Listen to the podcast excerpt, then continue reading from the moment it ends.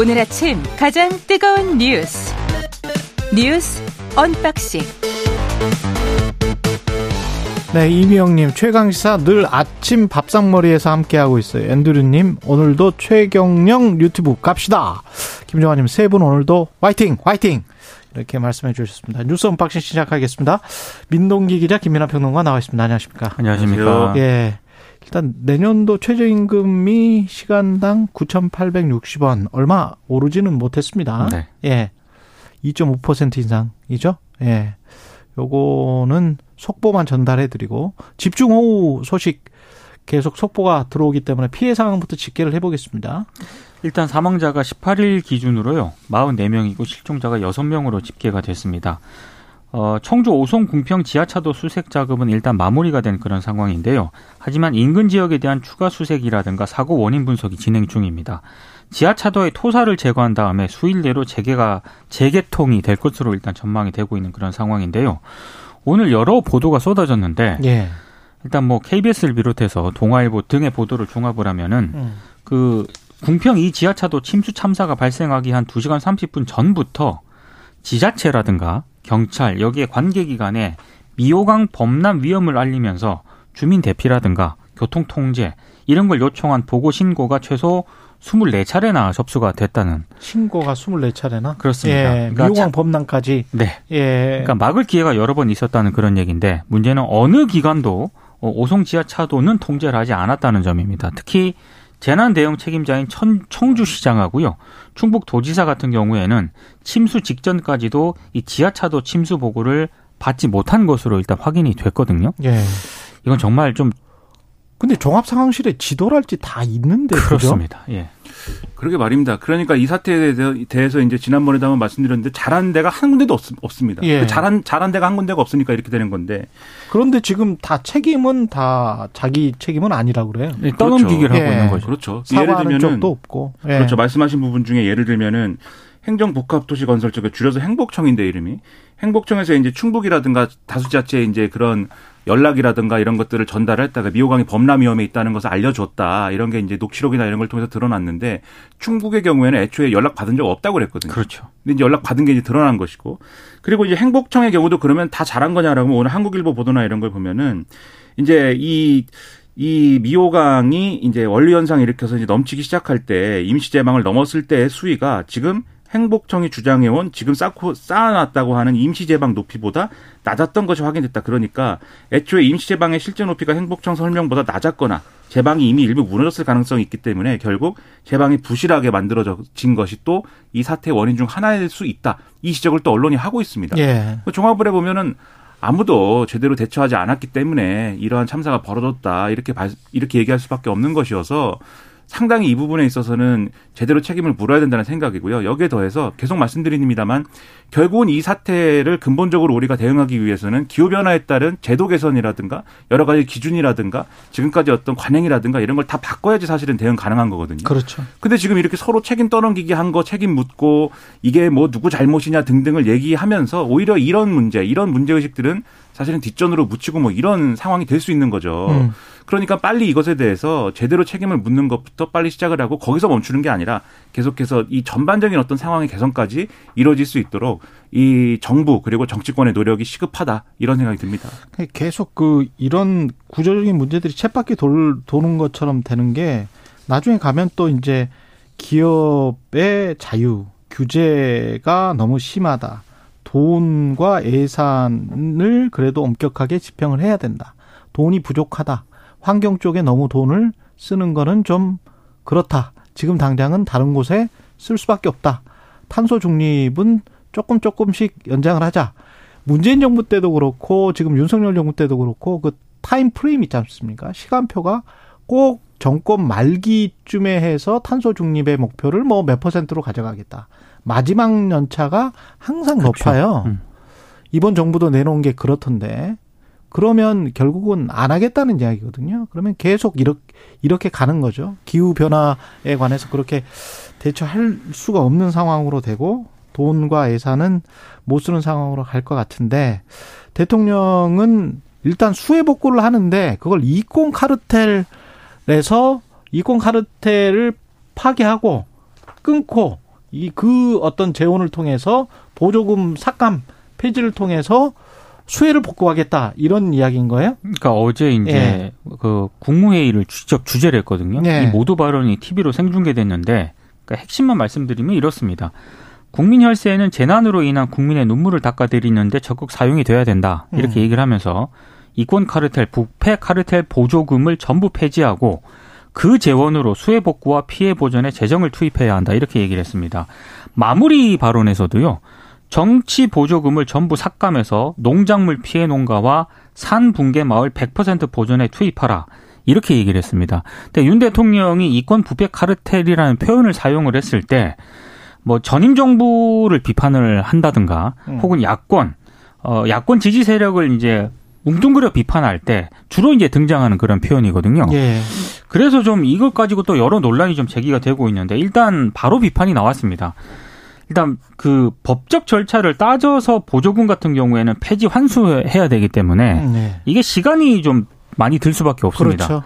이권 카르텔이 뭐냐? 그렇습니다. 법적으로 이권 카르텔, 불법 이권 카르텔이 뭐냐를 규정을 먼저 해야 되겠죠. 맞습니다. 예. 근데 지금 당장 그 재난복구에는 긴급 자금을 투입해야 되는 거 아니겠습니까? 이게 예. 현실적으로 가능하냐라는 또 비판이 제기가 되고 있고요.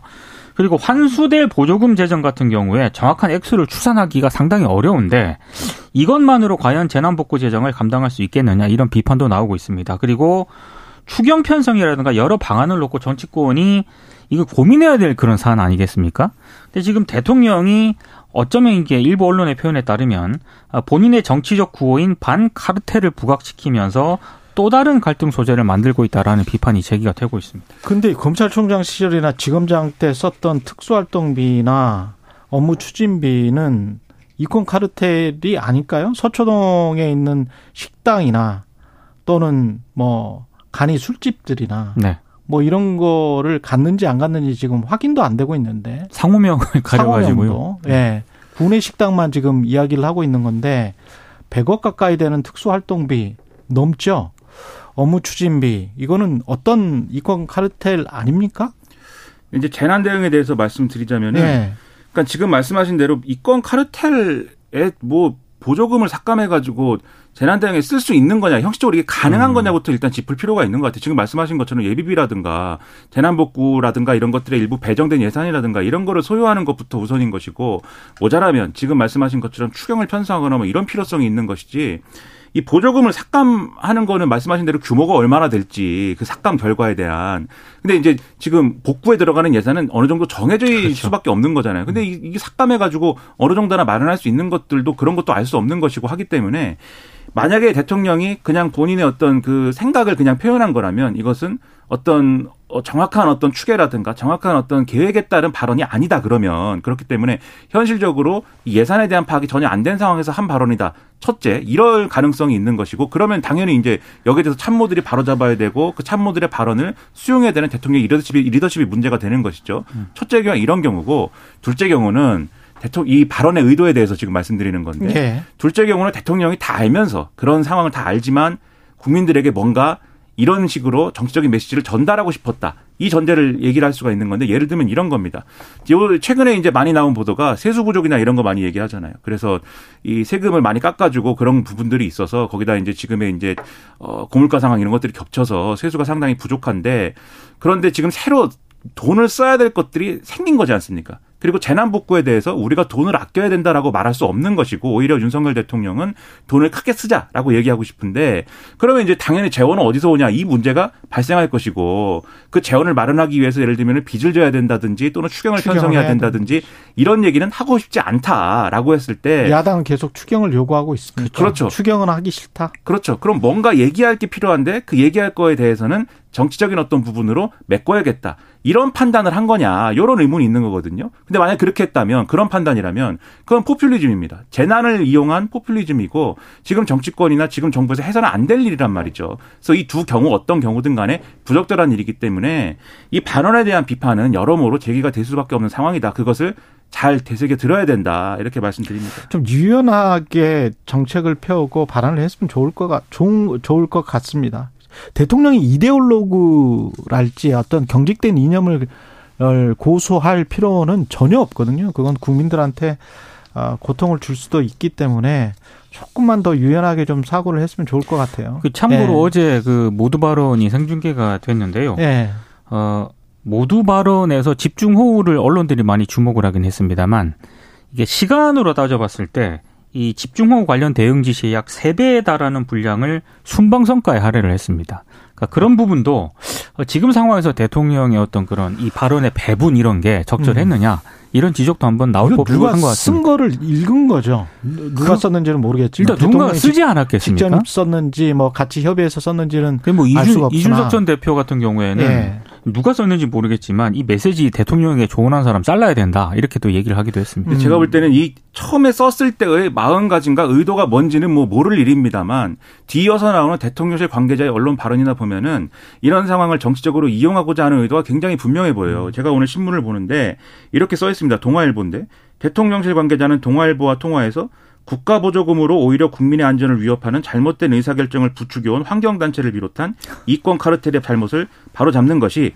해결의 단초가 될 수 있는 것이다. 그래서 이 궁평 이 지하차도 침수는 인재이고 경직된 공직사회뿐만이 아니라 보조금을 받은 환경단체도 책임으로부터 자유롭게 어렵다. 이렇게 얘기를 하고 있는데 환경단체가 여기서 왜 나옵니까? 그 일부 보도에 의하면은 뭐 준서를 반대했다 미호강에 뭐 이런 건데 첫째로 그 환경단체가 그러면 뭐 홍수를 내려고 준설 반대했을까요? 그 준설 반대한 나- 여러 가지 환경적인 이유가 있는 것이고 또 홍수와 관련된 대응은 다른 걸 요구한 게 있겠죠. 장마철에 지금 준서를 해서 제방을 성, 성급히 만든 것도 지금 혹시 사고의 그렇죠. 원인이 아닌가 지목되고 있는데요. 그 주변에 교량 예. 공사라든가 이제 정비 사업이 늦어진 것도 원인으로 지목되지만 음. 첫째 이제 그런 부분이 있고 둘째로 어떤 정부에서 환경단체가 일부 환경단체가 반대한다고 해서 뭐 안 한 거 있습니까 사실 다 했지 않습니까? 그러니까 이런 식으로 이 어떤 이 참사의 원인을 정부라던가 지금의 어떤 지금의 시스템에 대해서 얘기하는 게 아니라 환경단체와 이권 카르텔에 대해서 얘기를 하는 게 대통령실 관계자가 이게 맞는 얘기겠습니까? 상당한 의문이 있는 것이죠. 적을 이렇게 만들고 어떤 미워해라 그래야 뭐 국정이 돌아간다 그런 식의 지금 논리가 굉장히 많이 나오는 것 같습니다. 중국 문재인 민주당 뭐 또는 뭐 반국가 세력 뭐 이렇게 그 반국가 세력에 많은 이들이 포함이, 포함이 돼돼 있는. 것 네. 같고요. 예. 민노총 건폭 뭐 다 마찬가지인 것 같고요. 예. 그런 연장선상으로 보이네요. 그 논법 자체가. 아, 북한 관련 뉴스가 굉장히 많습니다. 합참은 지금 북한이 동해상으로 탄도미사일 두 발을 발사했다. 그러니까 오늘 예. 새벽 3시 30분쯤부터 새벽 3시 46분쯤까지 북한이 동해상으로 탄도미사일을 이제 두 발을 발사한 것으로 일단 밝혔고요. 일단 뭐 각각 한 550km 정도를 날아갔다라고 합니다. 동해상으로 이제 탄착을 했는데 분석은 어제 한미 핵 협의 그룹이 출범을 했거든요. 그리고 미국의 이 전략 핵 잠수함인 켄터키함이 한국에 입항을 했는데 여기에 따른 반발이라고 이제 언론들이 해석을 하고 있는 그런 상황인데 북한의 미사일 도발은 최근 ICBM인 그 화성 18형 있지 않습니까? 네. 이걸 발사한 지 한 일주일 정도 만에 다시 이제 도발을 한 겁니다. 그러니까 북한 입장에서는 뭔가 미사일을 쏘고 그다음에 무슨 뭐 실험을 하고 핵실험을 하고 이런 일련의 이제 과정을 가져가는 게 자기들 입장에서는 필요한 겁니다. 군사적 목적을 달성하기 위해서도 필요하고 그렇죠. 외교안보적인 자신들의 공간을 창출하기 위해서도 이게 필요해 가지고 계속 쏘는 건데 중요한 거는 비밀을 안 주는 게 중요한 거지 않습니까? 비밀을 안 주는 게 중요한 건데 굳이 이제 북한은 계속해서 이제 그 빌미 잡을 걸 찾는 거죠. 그 빌미 잡는 거 찾아갖고 잡힌 게 지금 NCG 문제. 왜냐하면 김여정 노동당 부부장이 담화에서 이렇게 주장을 했습니다. 우리에 대한 핵무기 사용을 공공연히 모의하는 핵협의 그룹 회의 소집과 40여 년 만에 처음으로 한반도 수역에 진입하는 미 전략 핵 잠수함의 출연에 대해서 이게 군사적 공세의 어, 시작일 따름이다라면서 이 주장을 한 거거든요. 음. 이두 개를 빌미로 자꾸 좀 얘기를 하는 거예요. 그렇다고 하면은 여기에 대해서 물론 이제 NCG를 만들고 그다음에 뒤에 말씀하실지 모르겠지만 이핵 전략 잠수함이 들어온 것 자체는 뭐 예. 우리가 나름대로 의미를 부여하는 바도 있는 거지만 여기에 대한 또 대응도 있어야 되는 거 아니겠습니까? 북한이 이렇게 계속해서 이 핑계를 잡는 거에 대한 이건 계속 방치할 것인지 이런 것들에 대해서도 한번 우리가 돌아봐야 될 필요가 있는 겁니다. 지금 한미는 핵 협의 그룹 NCG 지금 말씀하신 공식 출범을 했고요. 예. 어제 이제 공식 출범을 했고요. 어, 양국 정상이 지난 4월 한미 정상회담에서 채택된 이른바 워싱턴 선언을 통해서 NCG 한미 핵협의 그룹을 창설에 합의한 지 3개월 만입니다. 김태호 국가안보실 1차장하고요. 커트 캠벨 미 국가안보회의 인도 태평양 조정관 그리고 에버크롬비 NSC 국방군축 정책 조정관이 어제 용산 대통령실에서 출범 직후 회의 직후에 공동 기자회견을 열었는데 미국과 동맹국에 대한 북한의 어떠한 핵 공격도 북한 정권의 종말로 귀결이 될 것이다. 이런 입장을 내놓았습니다. 그리고 김, 김태호 차장 같은 경우에는 양국의 확장 억제는 이 NCG를 통해서 한국과 미국이 함께 협의하여 결정을 하고 함께 행동에 나설 수 있는 일체형 확장 억제 체제로 나아갈 것이다. 이런 점을 강조를 했는데 아, 좀 우려는요. NCG를 계기로 동북아에서 한미일 그리고 북중러 전선이 더 이제 선명해질 가능성이 높아졌다는 점이고요. 결국 미국의 궁극적인 목적은 이 NCG를 통해서 우리는 북한을 견제하는 것이지만 미국 같은 경우에는 북한을 넘어서 중국이라든가 러시아 견제에 더 방점을 찍는 것 아니냐 이런 우려가 나오고 있는데 이렇게 되면은 미국의 인도 태평양 전략에 우리 한반도가 빠른 속도로 편입이 될 수밖에 없는 거고요. 특히 이런 한국의 어떤 그런 외교 행보에 대해서 중국이라든가 러시아 같은 경우에는 굉장히 좀 불편한 심기를 내비쳐 왔거든요. 최근에 공해상에서 어, 해공군 합동훈련을 예고한 상황이고요. 또 일본 방위성에 따르면 어, 어제 오후에 중국 해군 함정 다섯 척이 또 대한해협을 통과했다고 합니다. 네. 그러니까 여러 가지로 좀 위기가 좀 가중되고 있는 그런 상황입니다. 그러니까 중국은 일종의 이제 반 나토 시위나 이런 것들이 계속하면서 그런 또 자기들의 공간을 만들려고 하는 건데 이런 측면을 보셔야 될 것 같아요. 지금 이제 전략 핵잠이 부산항에 기항했다는 거에 대해서 이 전략 핵잠에 실제로 예를 들면은 지금 미국이 얘기하는 것처럼 북한을 지도에서 지워버릴 정도의 그런 어떤 미사일 발사나 이런 걸 감행할 때는 이 전략 핵잠은 아마 부산항에 안 있을 겁니다. 왜냐하면 사정거리가 1만 그렇죠. 1만 3천 그렇죠. 킬로미터 뭐 이렇게 되기 때문에 네. 멀리서 쏘는 게 이 전략 핵장의 목적인 것이지 부산에서 쏘는 게 목적은 아니거든요. 음. 그렇기 때문에 이게 여기 기항을 한 것을 굳이 보여주겠다라는 의도가 뭘까에 대해서 한번 생각해 볼 필요가 있는데 이렇게 말씀하신 것처럼 뭐 중국이나 이쪽을 견제하기 위한 목적도 있겠지만 결정적으로는 이제 우리의 요구를 들어준 거예요. 그러니까 네. 보여주기식이라는 얘기가 그렇죠. 있습니다. 우리가 네. 계속 뭐 이거 이 확장 억제 강화 안 해주면 우리는 자체 핵무장도 할 수 있습니다. 막 이렇게 얘기를 한 거에 대해서 워싱턴 선언이라든가 이런 것까지 쭉 이어진 거지 않습니까? 어제도 이제 그 부분에 대해서 얘기를 했어요. 주, 된 관심사가 결국 그래서 이게 한국을 만족시킬 수 있는 카드냐가 주된 관심사인 거잖아요. 음. 김태일 차장이 이렇게 얘기했습니다. 한국 내 자체 핵무장 여론을 잠재울 수 있는지에 대한 질문에 대해서 한국이 별도의 핵무장을 고려할 필요가 없을 정도로 충분하고도 확실한 한미 확장 억제가 가능할 거라는 확신이 들었다. 이렇게 얘기를 했고요. 이 앞에 말씀하신 커트 캠벨 이 조정관의 경우에도 이보다 더 강조되고 분명한 게 필요가 없을 정도다. 미국 음. 외교에서 거의 전례를 찾아보기 어려울 정도다라고 얘기를 했기 때문에 예. 한국은 더 이상 핵무장 얘기를 하지 말라는 메시지가 분명한 건데 북한 입장이나 중국에서 보면은 이 전략 핵잠이 있었던 거를 모르는 것도 아니고 원래 있었던 것이고 전쟁 나면 여기에 여기서 나온 미사일에 의해서 맞는다라는 거는 다 알고 있었던 사실이란 말이죠. 이 정치적 효과가 무엇인지에 대해서 한번 생각해 보는 게 필요하다라는 겁니다. 그리고 시간이 얼마 안 남아서 그 중간에 뉴스들보다 민주당 소식 있잖아요. 예. 정당한 영장 청구 시 불체포 특권 포기를 합의했다. 정당한 영장 청구 시 앞에 수식어가 붙어 있습니다. 그렇습니다. 전제를 한 결이기 때문에 네. 일단 언론들의 분석은 향후 논란의 불씨를 남겨뒀다 이런 이제 평가를 내리고 있고요. 아, 다만 이게 특히 불체포 특권 같은 경우에는 헌법에 규정된 권리이기 때문에 제도 개선이 없는 한 아마 이번 결의는 선언적 의미에 선언적이다. 가까울 수도 있다 이런 평가도 내리고 있습니다. 어, 그리고 이제 불체포 특권 포기가 당론 채택이 아니라 의견을 모았다는 형식, 형식 이거든요. 네. 그리고 정당성의 기준이라든가 판단 주체를 명확히 제시하지 않았기 때문에 검찰의 체포 동의안이 넘어올 때마다 아마 민주당 내부에서 경론이 벌어질 가능성도 일단 당론 채택도 아니고 의견을 모았다. 그렇습니다. 그러니까 이게 예를 들면은 저는 이 정당한 음. 영장 청구라는 전제를 놓는 것보다 차라리 사건에 대해서 얘기하는 게 훨씬 낫다라고 보는데 예를 들면 음. 전당대회 관련은 우리가 뭐 받아들인다라든지 이런 게 낫다고 보는 게 정당한 영장 청구를 전제하면 앞으로 뭐가 넘어올 때마다 따져야 될 거 아닙니까? 그렇죠. 정당한지 안 한지. 예를 들면 오늘 보도를 보면은 이화영 전 경기도 평화부지사 이 증언이 바뀌어가지고 그렇죠. 여기에 대해서 대북송금 그렇죠. 쌍방울 대북 송금이 당시에 이제 경기도의 어떤 이재명 지사의 어떤 방북이라든가 이런 것과 관련이 있다는 취지의 어떤 그런 발언을 한 걸로 보도가 되어 있는데 예. 이런 수사가 쭉 진행이 돼서 이재명 대표에 대한 불체포 특권 아니 그 영, 체포영장 넘어오면 체포동의안 넘으면 또 따질 거 아닙니까? 이 이게 정당한 정당한 영장 청구인지를. 근데 정당한 영장 청구라고 할 가능성이 크지 않겠죠? 근데 이재명 대표는 지난번에 교섭단체 연설에서 불체포 특권을 선제적으로 포기한다고 또 얘기했단 말이죠. 그렇죠. 어떤 경우든 간에 곤란해져요, 이재명 대표는. 그러니까 이런 전제를 굳이 넣어서 이렇게 판단하는 것이 과연 정치적으로 정무적으로도 옳은가, 국민 여론상으로 이 동의가 되는 것인가에 대해서는 민주당이 다시 한번 생각해 볼 필요가 있다고 저는 생각합니다. 음, 나중에 또 실효적으로 뭐 이 또 다른 논란을 만들 수밖에 없는 그런 문구인 것 같습니다. 실효성이 있나 싶기도 하고요. 미국 국방장관이 미군의 월북을 공식으로 확인했다. 짧게 소식 전해 주시죠. 네, 일단 예. 자진 월북을 한 것으로 보이는데요. 예. 이 주한미군 이등병으로 밝혀졌고요. 그리고 지금 폭행 혐의로 체포가 됐다가 최근 한국의 감옥에서 풀려났다라고 합니다. 이상한 대목이 좀 많아요.